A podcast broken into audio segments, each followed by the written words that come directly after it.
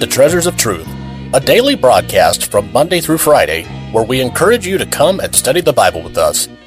Treasures of Truth is a ministry of Treasure Valley Baptist Church in Meridian, Idaho. Your host is Pastor Rick DeMichael. And during this series, Pastor DeMichael is teaching a lesson entitled Mormon Doctrines in Light of the Bible. Come find out what the Bible has to say on this issue. And please be sure to stay tuned after the broadcast, as we will have a special offer for a free book on this very subject. And now your host, Pastor Rick DeMichael. I'm going to read to you out of the Book of Mormon from Alma chapter seven.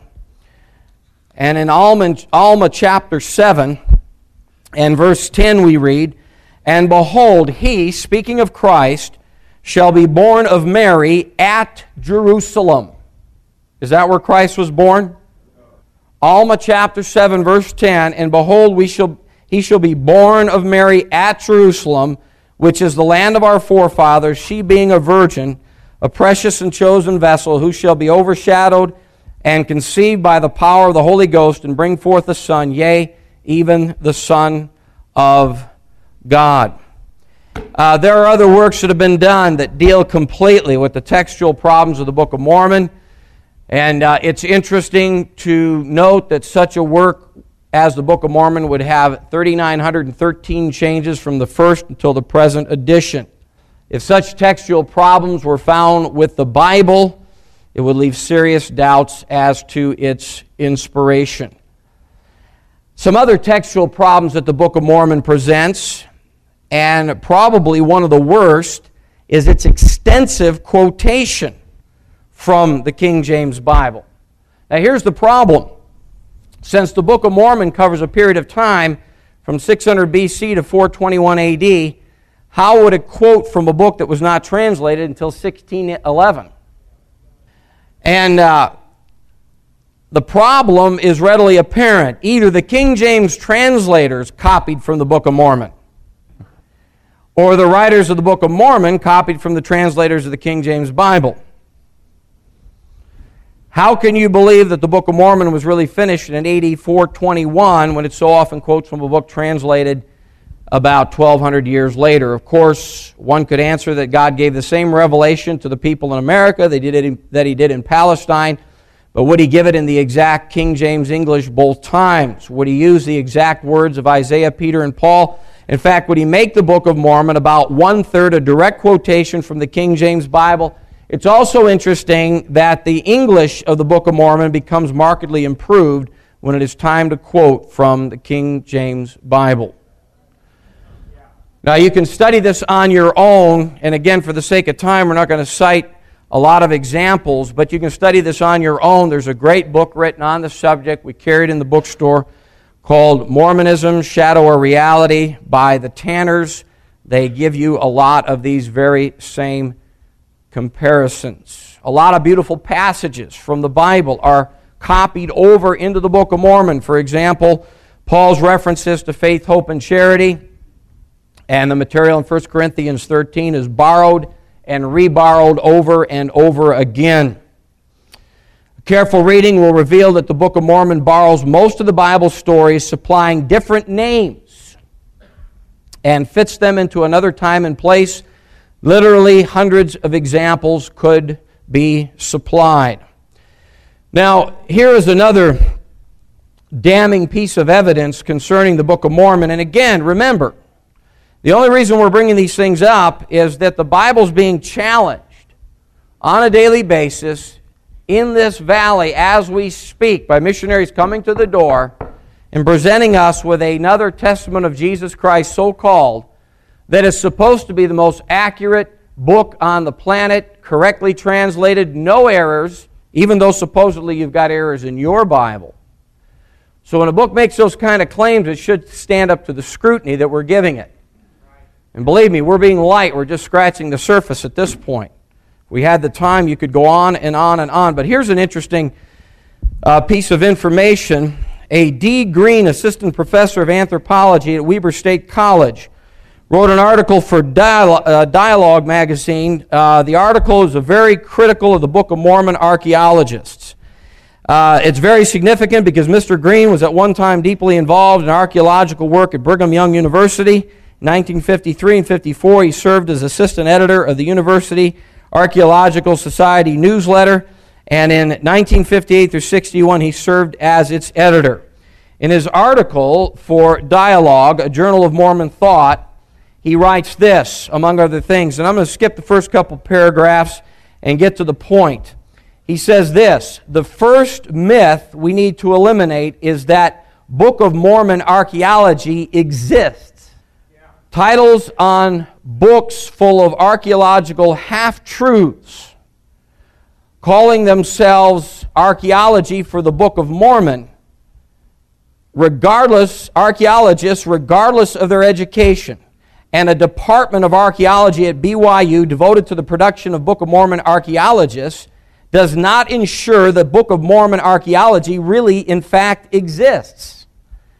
If one is to study Book of Mormon archaeology, then we must have a corpus of data with which to deal. We do not.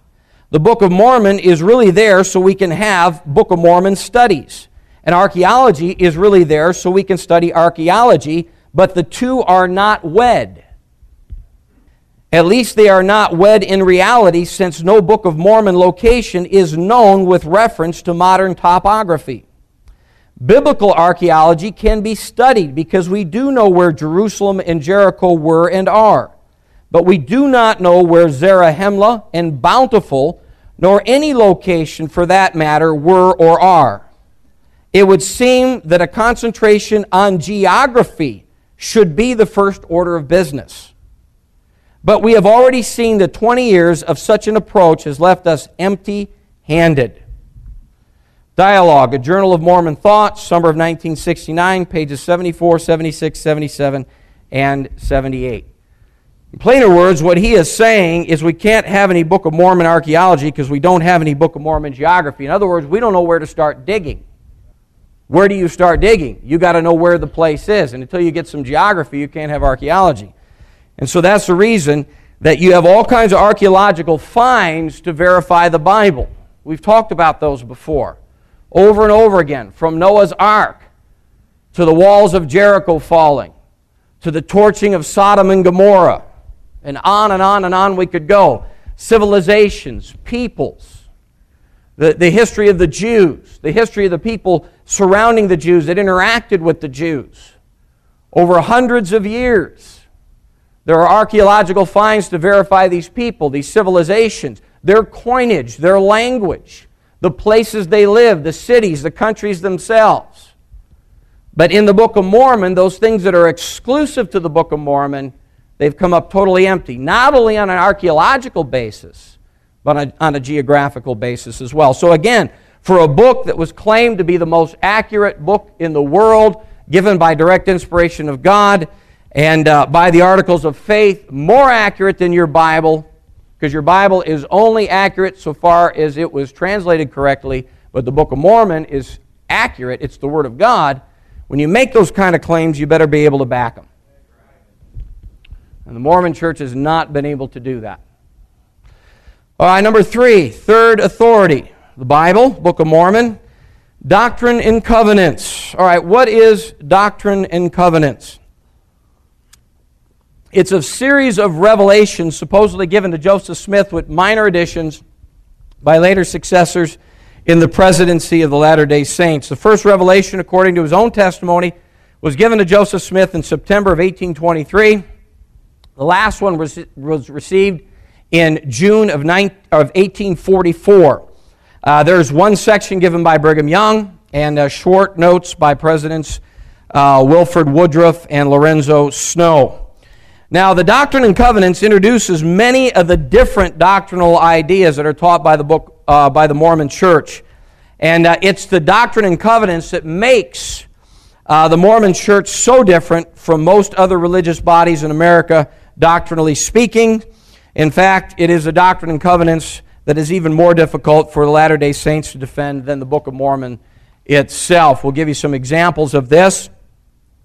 The Doctrine and Covenants tells us in the very first section, according to section one, verses thirty-eight and thirty-nine, that these things that are in this book are revelations from God himself. Now, let's go over a list of some of the things that the Doctrine and Covenants teaches. And again, we are only going to scratch the surface here, but we're going to show that these things are in direct disagreement with the Bible. And again, what we're demonstrating is you can't hold the Bible in your hand and then stack a Book of Mormon on top of it, and then a Doctrine and Covenants, and then a Pearl of Great Price, and uh, and the uh, Articles of Faith, and say these all agree, these are our final authority. It just doesn't work because there are contradictions. You've got to choose. You've got to choose. We would like to thank you for listening to Treasures of Truth. And we would also like to offer a free book about the content you just heard on Mormon doctrines in light of the Bible. To receive this free book, please contact the office at Treasure Valley Baptist Church. You can give them a call at two oh eight, eight eight eight, four five four five. That's two oh eight, four five four five. The offices are open Tuesday through Friday. To hear more great messages by Pastor DeMichael, please feel free to visit our website at t v b c dot org. That's t v b c dot org. You can also follow us on Facebook. Treasures of Truth is a ministry of Treasure Valley Baptist Church in Meridian, Idaho, and we would love for you to come join us in our services. Our Sunday school begins at nine thirty with the morning service at ten forty-five. We also have a Sunday evening service at five forty-five. We also have great kids programs on Wednesday nights. At seven o'clock, we've got the Masters Club, which runs during the school year. And at the same time, we have a Bible study for the adults in the main auditorium, with specialized classes and programs for all ages, as well as wonderful nurseries for the youngsters. Treasure Valley Baptist Church has a place for everyone. And don't forget about our vibrant programs for the teens and our college and career group. We hope to see you soon.